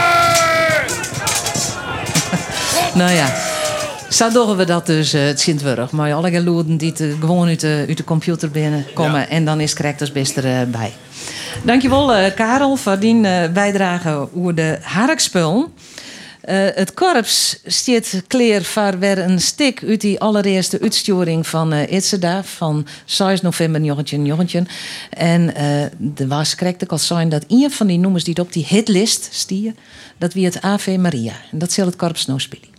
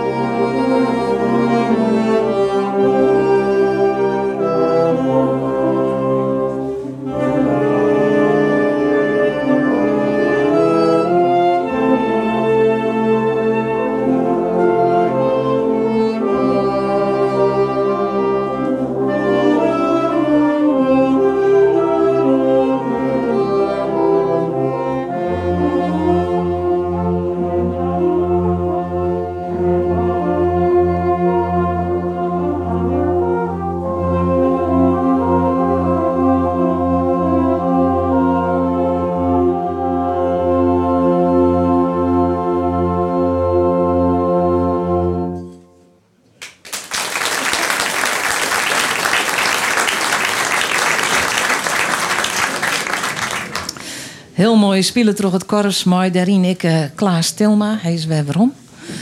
Hij praatte correct met René Koster, die in Weidum is en daar verschillende mensen opziekt. René, heeft weer een volgende gast in die nieuwsprogramma? Ja, dat kan wel zoiets. Wat we loert erop en dan moet je Musab haast wel jaren kennen, want we zitten heel dichtbij. Maar het dorp is eigenlijk verder helemaal uitstonden. Ik weet niet dat dat altijd iets is op snijden om dit te hinnen. Maar misschien zit ik al je wel in het Dwarpshuis, dat zou Samma kennen. Maar ik ben bij de Lietse Borden en ik ben bij Tetti Riepma Venema, die wennet hier. Want toen wij dit programma tarieerden weer, zijn de meesten van nou, als nou nog mij in je praten was die het altijd in het dwarp wennen had en die een soort wit van hoe het in het dwarp om en tak hier en die ik wil belutsen is bij het thema radio, dan mag eigenlijk even naar Tetti. Dus vandaar dat ik hier even zit, want jou had ik wat uit jouw jeugd mijn radio, want je hebt hier thuis een bepaalde zaak ook, no? Ja. U schijt weer van 1900 en die had die meneer Idzerda wel kennen en dat weer vanzelf prachtig, maar Die is hier al gauw wel gang. Nee, hallo, hallo ook, hè. Dat weet ik al hier net precies. Maar wij hier dus letterlijk een radiozaak. En dat het vast wel een beetje indruk te maken. Dat is heiterlijk. Die vond dat prachtig. Die hem dat erbij, want je hebt hier eerst een orenzaak, hè? Nee, wij hebben een zaak van rijwielzaak. En we hebben taxis. En we hebben dus een radiozaak. Want die radio's, dat kwam der doel bij. En dat wie een heel algheden, stel ik me zo voor. Ja, dat weer prachtig. Want ik weet naar best dat u het maar graag handelen. En die hier een hele grote kast hier in de kamer. Dat weer een prachtding. En daar stier de wereldradio, of de wereld op. Hoe let dat het daar weer? Kon je zien, weet je wel? Nou, weer schitterend. Maar later weer dat wij voort. En ik weer een famke, daar heb ik hem gold. Want dat weer schitterend. Ik ben grammofoon en alles. Maar dat kon je hard weer in ruilen van motorleuk. Nou, en toen heb ik later toch, nou, tenminste in de Duitse tijd, dan ben de Duitsers ook wel buis geweest, al ik radio's hier ergens, hè. Dus toen dacht ik al, heen bij die kast naar hand, die kon we nooit ergens oppakken, hè. Maar het zit er misschien ook wel, dat je hem als in van de eerste in het dorp radio hier. Nou, dat denk ik wel haast, ja. En dat weet dan ik zei dat de rest van het dwarp bij Jim kwam omdat Jim radio hing en die woonde dat wel eens even zien? Nou, dat denk ik wel, maar dat weet ik eigenlijk net nog mee, hè. Dat weet ik eigenlijk net meer. En voor jou persoonlijk, door de rand van de tijd heen, had radio een rol in jouw leven spelen? Ja, ik vind het altijd mooi. Muziek en zo, hè? Dat weer prachtig. En piano, hè? En piano, Jerk, je krijgt uit de viert en wij nog even roepen. Ja, ik had heel veel pianoles gehad en zulke dingen. En de boerenkapel met Karps hebben we altijd met cabaret voor het West en zulke dingen. Ja, want Jerry, krijg ik nog even zitten. Het gong oor harkspul, maar ik ga er wel mee die in oor harkspul. Is het weer? Ja, joh, vertel mij dat. Ja, maar hij joh, ik kan mij dienen. Nee, ik kan net mij dienen. Nee, maar joh vertelt mij van, ik ga mij dienen aan die harkspul. Wat voor rol dien je dan? Nou, dat weet ik eigenlijk niet eens meer. Ja. Gewoon als, ja. Dan mag je de stekken weten, hè. En die weet ik zo net eerst meer, ja. Maar wie dat dan zei dat je hem dat opnam van de radio, om een harkspul van de radio, of gong je hem, ik naar Dwarpshuis en daar staat erop uit? Nee, wij gingen naar de studio in Liout, in de Prinsentuin. Martine Winters en... God, nou, ik weet niet meer hoe die meester heet. En daar weer een... God, hoe heet die? Een Dijkstra, en dat. Het kletter bij de Rono bewerken. Zo zou maar wezen kennen. Ja, maar sure, dat deelt zo'n skoft Lieman. Ja. En ik heb een skoft in het Boetelon wennen, dus ja... Maar kan je zeggen, want joh ben ik een echte dwarpsvrouw... Ja. Dat je hem als dwarp grutsk binnen op Idzerda en zien uitvinding van de radio? Ja, dat monument, hè, dat ken ik wel eens uit de kamer van Haramap... maar dat vond ik altijd wel geweldig. En dat die man eert weer maar een standbeeld hier. Maar ja, verder weet je daar net volle van. Ja, maar dat ik net hoe maar dat ik net oedrioen. Nee, daarom. Als je, dat is nou Joert, komt het van de radio en overal. En dat vind ik wel geweldig. Want het is wel het begin geweest van een hele... Ja, dat weet er wat in de wereld. Uit de radio's, Jerko, het muziek. En van Orenland en zulke dingen. Nou. En dan kom ik je bij jou binnen. En het eerste wat je zegt, ik zal de radio wel even uitdwaan. Want hoor begint het fluitje. Ja. Nou... Ik zou zeggen van zet hem maar weer aan, dan kunnen we jaren wat er in het dwarpshuis gebeurt. Ja, vind ik. Dan houden we nog maar op. Ja. Tetty, dank u wel Jer voor het verhaal. Ja, en die man van de Rono, dat hier toen hier, dat weer Johannes Spiksma. Die had een heel soort harkspel maken. Inez Stemmer, wen het sontenier in Weidum en wie dadelijk enthousiast doet ik haar vregen om Joe de Peer noemers te jongen. En heel dol doet ik vregen als ze dan ik het noemer mooi de harmonie. Jongen en spieliwoe. Dus dat doen we nou. Inez Stemmer, jij de mooi de harmonie. En zij spielie en jongen het noemer Voor Us Harmonie.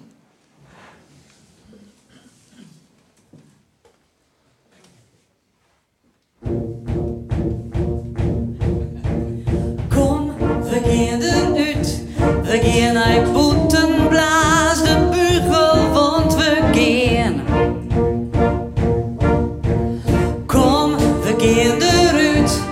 Let ons opstaan door die jassen, want we gaan. Dwarp trof mij mijn koor voor de muziek, voor de harmonie. Het hele dwarp trof, dit is mijn brood, het is dien brood, het is u.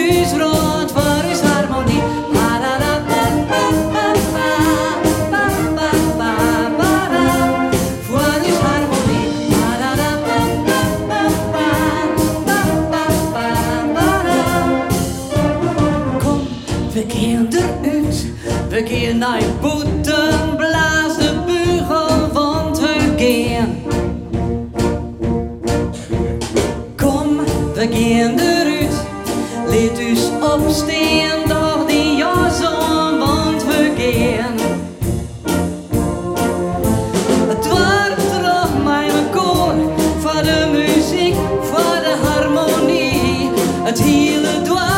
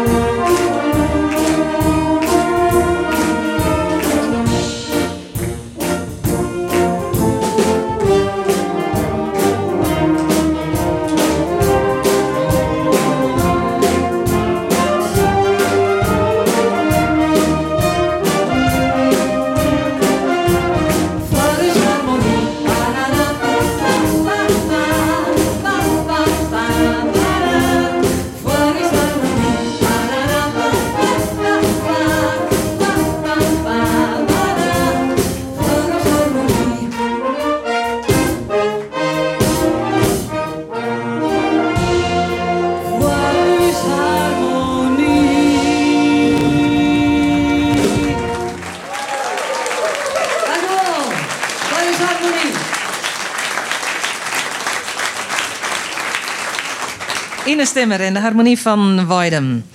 We hier er ze krijgt al hoor. Radio hier jatiets voor de komst van de televisie een hele oren functie als you to die. Er is in die 100 jaar een heel soort bad. Er gaan een heel soort ontwikkelingen west. De televisie kwam. In de 90 jaren gingen we massaal op internet. We gingen van analoog naar digitaal. En er kwamen heel wat platforms bij. En dat smiet de vraag op. Had de radio nog wel toekomst? Huub Wijfjes en Karel Post bezitten bleun om mooi te praten. En via de binnen nog eens scoot Marcel Joustra. Een radiofanaat. Mag ik dat zo zeggen, Marcel? Ja, zo kun je dat bestellen. Oké.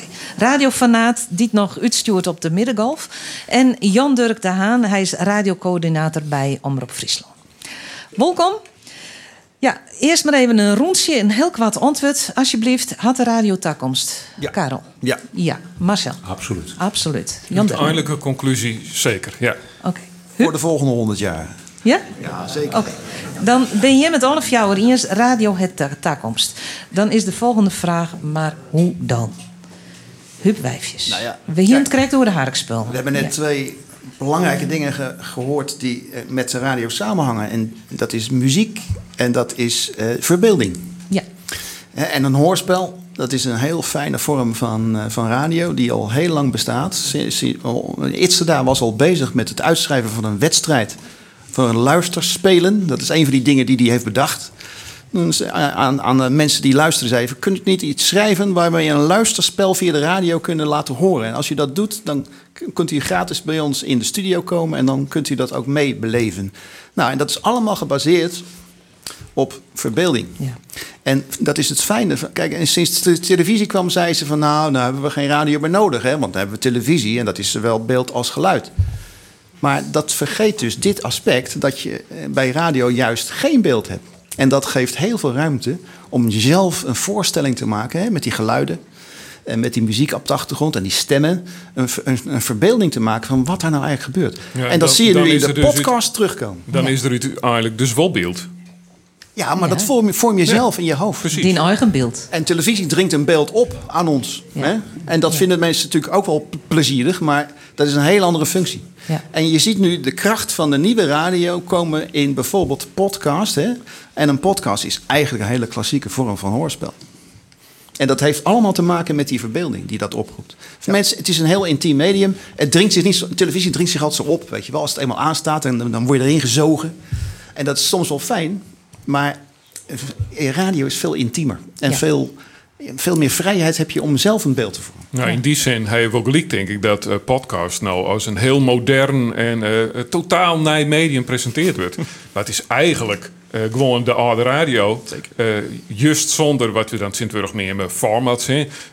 Die plaat moet op dat plak zitten. Die moet maximaal saffelen tijd maar de praat worden. Maar er weer een plaat komen.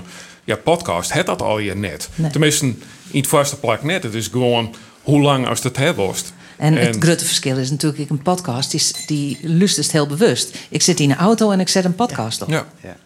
Dus er is misschien minder harkers, maar het is net als behang. Er wordt echt intensief harken.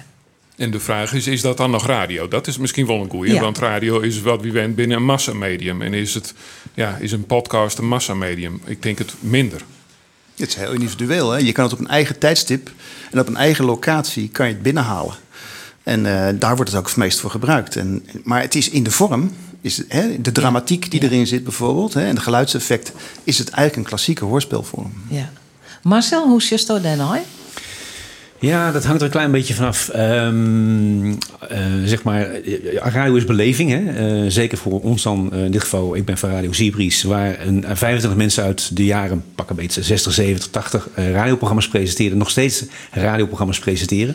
Maar die doen dat vanuit een bepaalde beleving, een bepaald gevoel wat erbij zit. Proberen iets over te brengen aan een luisteraar. Dus... dan kijk je er wel wat anders naar dan simpelweg een podcast of zo. Het is bij ons gewoon echt beleving. Voor de mensen die radio maken. En dat proberen we ook over te brengen naar degene die naar luisteren. Ja, maar wordt er nou harken nog op het Middengolf? Kijk, het is moeilijk om daar onderzoek naar te doen. Het is een hele beperkte groep. Als wij denken dat wij per maand misschien ongeveer 500 unieke luisteraars hebben... dan is het best veel. Maar die zijn ook best wel trouw. En er zit een heel bijzonder aspect aan. Hebben wij niet krekkeleuntjes bepraten. Want FM-zenders hebben een probleem. Hè? Zodra het over de horizon is, dan shut een FM-zender de ontvanger het meer en valt de ontvangst voort. Dus als het op een skip zit, er is bijvoorbeeld Fisker en het vast bij Denemarken, wat ontvangst dan? Radio Seabreeze. Ja. Dat gaat via de middag over. Ja. Dat is toch heel bijzonder. Te horen daar. Ja. Dus je hebt vooral Fiskers als harkers. Ja. We draaien ook vaak platen voor, inderdaad. Ja. Ja, Karel, dan wist ik altijd maar radio aan de gang. Dan wist ik een beetje een radiofanaat, maar ik wel zeggen. Dus zei dus, radio het absoluut takkomst. Maar hoe is dat dan? Alleen nog die podcast, of ik de radio zat, we dat nou kennen. Hè, wat de eter in gaat. Ja, nou, er is een groot probleem eigenlijk met podcasts en ik mijn televisie on demand. Dat is iets wat je bestellen en waar je voor zitten geen matten. Dus op dat moment doe je niks oors. Nee. En eigenlijk is radio het enige medium wat je ergens bij hebben kan. Als je een auto aan het repareren bent en je hebt de radio aan... dan kun je de auto repareren en radio luisteren tegelijk. En dat is eigenlijk een uniek iets. Ik zie over de televisie bijvoorbeeld. Daar maast ik naïsjen. Dus dan wist eigenlijk gijzelen toch het medium. En radio had dat totaal net. En eigenlijk is het de visie die radiomakkers eigenlijk hebben... zoenen matten is... probeer je zo volle mogelijk de interesses van de gemiddelde luisteraar te vinden. En maak je daar programma's voor, zodat mensen net het idee hebben van... ik maak een podcast op, ziekje, want ik wil wat weten over QB en de Blizzards of wat dan ik. Nee, dan kist gewoon de radio aanzetten en er komt uiteindelijk voorbij... Westo in interesseert best. En daarmee kist ik er harkens binnen. Ja, maar dan heeft het wel vooral over radio die het informatie jouwt. Een combinatie. Alleen nog plaatsjes draaien. Met alle respect voor een hoop muziekzenders. Ik denk dat daarvoor uiteindelijk toch een wat beperkter publiek ontsteert. Okay. Want de meeste radiozenders die gaan zich concentreren op bepaalde groepen mensen. En daardoor sluiten ze uiteindelijk mensen uit. De muziekradio het minder takkomst, Jan Dirk? Nou, ik heb wat cijfers opzocht, want alles wordt onderzocht in het werk. Daar heb ik het mediatijd onderzoek, dat is van april 2018. En wat zus dan? Nou, de echte, ouderwetse live radio. In 2013 luisteren wij als Nederlanders nog 2 uur en 16 minuten. In 2015 2 uur en 8 minuten. En 2018 1 uur en 53 minuten. Dus met andere woorden, het echt live naar radio luisteren stiert wel wat onder druk. Maar komt dat ik door de kwaliteit die erom ben? Ja, dat is. Ik zou er nog wat ontwijkje kennen. Want als het naar die cijfers die dan ik uitsplits binnen wat de respondenten zeggen qua leeftijd. Ja. En dan zus dat bij de oudere groep, der veroort eruit net volle. Radiobeeld heel belangrijk. Als totaalbeeld dat ik wel belangrijk. Maar bij jongeren is dat heel los. Ja. Dus misschien dat Huub Wijfjes dat vertel ik in. Hij is Radio Veronica, ergens zond 59 volgens mij. Dat waard een jongerenzender. Dat wie de jongere cultuur. Jongeren en radio, dat wie in je. Nou, dat is niet meer zo. Nee, dat is zo. Maar jongeren zijn nog steeds bezig met de inhoud van Radio Veronica. Met muziek en daaraan gekoppelde leefstijl. En daar is veel meer bijgekomen in radiozin dan ooit tevoren. Kijk, Radio Veronica was echt in een tijd dat er maar 2 radiozenders waren. En in de regio's had je alleen zeg maar, via de vierde lijn de distributieradio, Radio Friesland bijvoorbeeld. Dat was hem. En moet je eens kijken hoeveel radio er nu is. Kijk, maar jongeren zitten toch nou op Spotify? Ja, maar weet je, Spotify kan je natuurlijk je eigen muzieksmaak helemaal binnenhalen. Je kan je eigen top 2000, top 10.000 van alleen... kan je helemaal zo maken en dan heb je altijd bij de hand. Maar wat radio toevoegt, en daarom luisteren ook jongeren nog wel naar die popradio... is dat het een presentatiestijl toevoegt en een praatje over die muziek... en interviews met de artiesten en informatie over de artiesten en een spelletje misschien... En dat is toch nog wel een bepaalde vorm van aantrekkelijkheid... die Spotify bijvoorbeeld nog niet kan bieden. Misschien gaan ze er ooit eens mee beginnen. Hè? Maar wat ik had iets is van die platen, die kan iedereen indraaien. Maar het Gitrom was tussen de platen. Dus. Ja, dat is hem. De toegevoegde waarde. Ja. Kijk, en hier in Friesland bijvoorbeeld... jullie voegen als Omroep Friesland ontzettend veel toe... wat er niet is, namelijk Friese taal en cultuur... en Friese muziek, zoals we die hier horen in de zaal... ja, dat kan je op de Hilversumse zenders, nationale zenders niet vinden. En op Spotify misschien ook wel vrij moeilijk... maar hier is het er wel aanwezig. Dus als je daarin die identiteit wil beleven hier als Fries... dan ga je vaker naar Radio Friesland hiertoe. Ja. Is er oer 100 hier nog steeds radio? Jazeker. Maar dat noemen we misschien anders. Ja? Ja. Ik vind 100 hier wel een heel skoft. Ja. Ik vind dat... Volgens mij moet je gewoon concluderen... je bent historicus... dat je als historicus keer de toekomst nooit voorspellen. Je kan wel het verleden voorspellen. Ja, ja dat slaat dat heel goed. Nee, maar ja, 100 hier vind ik wel een heel skoft. Maar uitzien en hier denk ik zeker nog. Maar ik denk dat het wel verloren is. En dan gaat het er nevens mij om... van ja, wat doggen het aantal harkers wordt net groter. Dus... commercieel station, denk ik dat er een verschil is. Want commerciële stations maken hun yield verzinnen maar aantal harkers. En het landschap wordt alleen maar groter. In de zin van hield het meer radiostations die het een lietsere koek verdelen moeten. Dus altijd de trend wordt van hield het minder yield voor meer zenders, maar ja, toch weer minder toegevoegde waarde tussen de platen. Dat kan wel een bedrieging wezen. Nou, als ik een beetje prul wat Jim was toen zei... en ik wat Karel zei... dan denk ik van die muziekstuurders... die het haar volslaan recht te houden op muziek... die zullen het wel eens heel dreig krijgen. Ja, dat denk ik al. Dat is die visie daarop. Er binnen natuurlijk in de IT-techniek ben er allerlei manieren. Bijvoorbeeld ik Spotify zal daar ongetwijfeld gebruik van in de toekomst. Ja.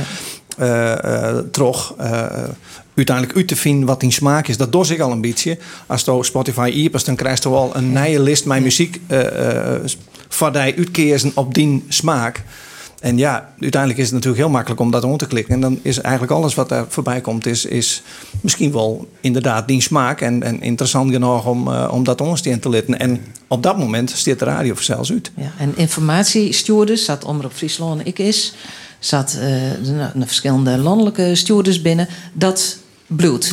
Dat verlet bloedt ik. Absoluut. Ik denk wel dat er nog wat bij komt. Hè? Want er zijn al ontwikkelingen gaande van onder andere BNR Nieuwsradio. Is daar maar onder andere subsidie van Google Monogong. Om eigenlijk gepersonaliseerde podcasts te maken. Dus dat betekent een stukje informatie die op tijd tastnien is. Dus ik weet bijgelijks de host van sport of zo. Dan zit er in die podcast, die op een bepaald moment van de dag klaar komt te staan... sportberuchten desto wat maar haast. Okay. En als dat al je koppelt, want we weten van hoe vaak just op de app... wat voor beruchten just aan onkoor, dat kist al je onkoor linken... Er komt een bepaald interessepatroon uit. En dat interessepatroon kist ik omzetten naar podcast. Okay. Ja. Dat kan ik gevaarlijk wijzen vanzelf. Ja. Want op het moment als er alleen nog... Ik vind er niks om dat Google alles van exact, je weet. Maar als er alleen nog maar informatie serveert krijgt... die jij interesseert... dan wist je als persoon net bepaald een generalist. Nee. He, dan was dan een smal oriënteerd persoon. En er zijn misschien nog volle meer onderwerpen die ik leuk vind, maar die ik nog net ontdekt heb. Precies. Ja. Ja. Kijk, je moet er ook even teruggaan naar Idzerda ook om te bedenken dat radioomroep, zoals hij dat bedacht heeft, dat is niet alleen technologie, dat is vooral sociaal. Hè? En dan krijgt de radio een hele sociale functie. En die sociale functie, daar gaat het natuurlijk om. Technologie, we kunnen alle kanten op. Maar als je het programma zo kan maken dat je een heel specifiek publiek optimaal bedient in de muzieksmaak, in de levensstijl, in de opvatting van de ideologie, religie of politiek, nieuws, dan kan je, denk ik, die sociale functie heel erg sterk overeind halen. Want we blijven met z'n allen sociale dieren, hè? Dus dat gaat niet voorbij. Ik wil afsluiten met Marcel. Want Jim stuurde dus uit op een middengolf. Nou, dat is echt wel iets van Saffel hier, Verlien. Hoe lang kwam daar nog mooi terug in? Zolang de beurs het nog volhoudt, nog heel lang natuurlijk. Want je betalen zelf een soort... Wij betalen alles zelf. We zijn met 25 DJ's zeg maar, uit de periode van Radio Veronica. En er zijn ook mensen die hebben ook bij Migo gewerkt en bij Veronica die bij ons station draaien. Die betalen het allemaal gewoon als het eigen zak. En de mensen die wij ermee bedienen, ik weet niet hoe het bij andere mensen zit, maar als je bijvoorbeeld terugkomt van de hard werken, je pakt alle digitale media er weer bij. Ik ben er wel eens flauw van. Ik zet een oude buizenradio in de kamer aan. Ik doe alles uit. Er staat een schemerlichtje aan. En soms heb ik gewoon zin aan een papieren krant, een bak koffie en gewoon analoge radio. Oh, maar dit heerlijke nostalgische beeld. Sluiten we deze discussie af, want we gaan nog een keer naar de harmonie die nog een derde nummer instudeerd heeft. Speciaal voor deze uitsturing. Een nummer uit die hitlist van Idzerda. En dit is The Holy City.